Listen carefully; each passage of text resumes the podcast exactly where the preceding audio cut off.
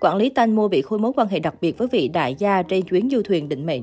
Truyền thông Thái Lan mới đây đã bất ngờ gây xôn xao dư luận khi tìm ra được mối quan hệ đặc biệt giữa Kratik, quản lý của Tanmo và Po, vị đại gia ngồi chung chiếc thuyền định mệnh hôm nữ diễn viên Tanmo tử nạn. Sau nhiều tuần trôi qua, vụ việc Tanmonida, nữ diễn viên chiếc lá cuốn bay tử nạn vẫn chưa có kết luận chính thức.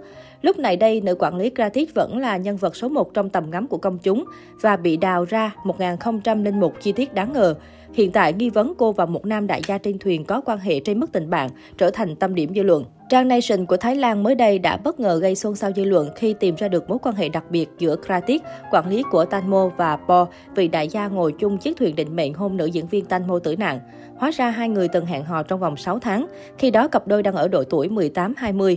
Tới 2 năm trước, Kratik và Po mới kết nối lại với nhau, kể từ đó tới nay hai người thường xuyên nhắn tin gọi điện. Điều đáng nói, Po đã kết hôn với ca sĩ Savitri Menandwanik Trả lời với truyền thông, cô chia sẻ mình không hề biết chuyện chồng mình tham gia nhóm bạn cùng Tanmo đi thuyền trên sông ngày 24 tháng 2.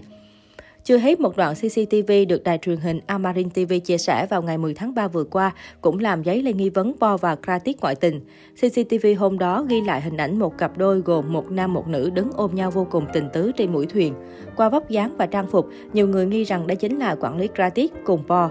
Trong lời khai, Kratik và Po khẳng định họ chỉ là bạn bè thân thiết nhiều năm. Tuy nhiên, hành động ôm nhau của cặp đôi cộng với lời chia sẻ của nữ ca sĩ Samvije Menawanik đã làm dấy lên nghi vấn Po ngoại tình sau lưng vợ. Trong 3 ngày lễ tưởng niệm nữ diễn viên Tanmonida vừa qua, rất nhiều khoảnh khắc và hình ảnh trở thành chủ đề bàn tán trên mạng xã hội. Một trong những nhân vật thu hút sự quan tâm nhiều nhất của netizen chính là bà Panida Thirizu Thayothin, mẹ ruột của nữ diễn viên Chiếc lá bay. Trang Ninh Entertain đưa tin trong buổi làm việc với Viện Nghiên cứu Pháp y chiều 14 tháng 3, bà Panida chia sẻ bà đã tha thứ cho quản lý Gratis 100%.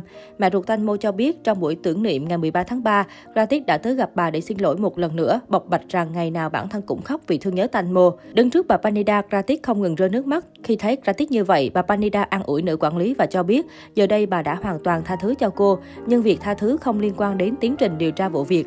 Những chuyện còn lại sẽ có cảnh sát giải quyết. Mẹ ruột Tanmo nhấn mạnh rằng trước đây bà không tha thứ cho Kratik vì bà cho rằng nữ quản lý này nghiện nói dối, cố tình nói không biết bơi, dù rằng từng khoe clip đi lặn cùng cô con gái Esther. Điều này khiến bà Panida cho rằng Kratik còn nói dối nhiều vấn đề khác. Ngay khi thông tin trên được đăng tải, nhiều người tỏ ra ngờ vực và khó hiểu cho quyết định của mẹ Tanmo. Nhiều người cho biết đã mất hoàn toàn niềm tin vào người mẹ này khi bà có những dấu hiệu được cho là đang cố tình lợi dụng con gái mình. Trong đó có sự việc bà từng thông báo nhận khoản tiền đền bù 30 triệu bạc, hơn 20 tỷ đồng để tha thứ cho hai trong số những người liên quan đến sự ra đi của con gái bà.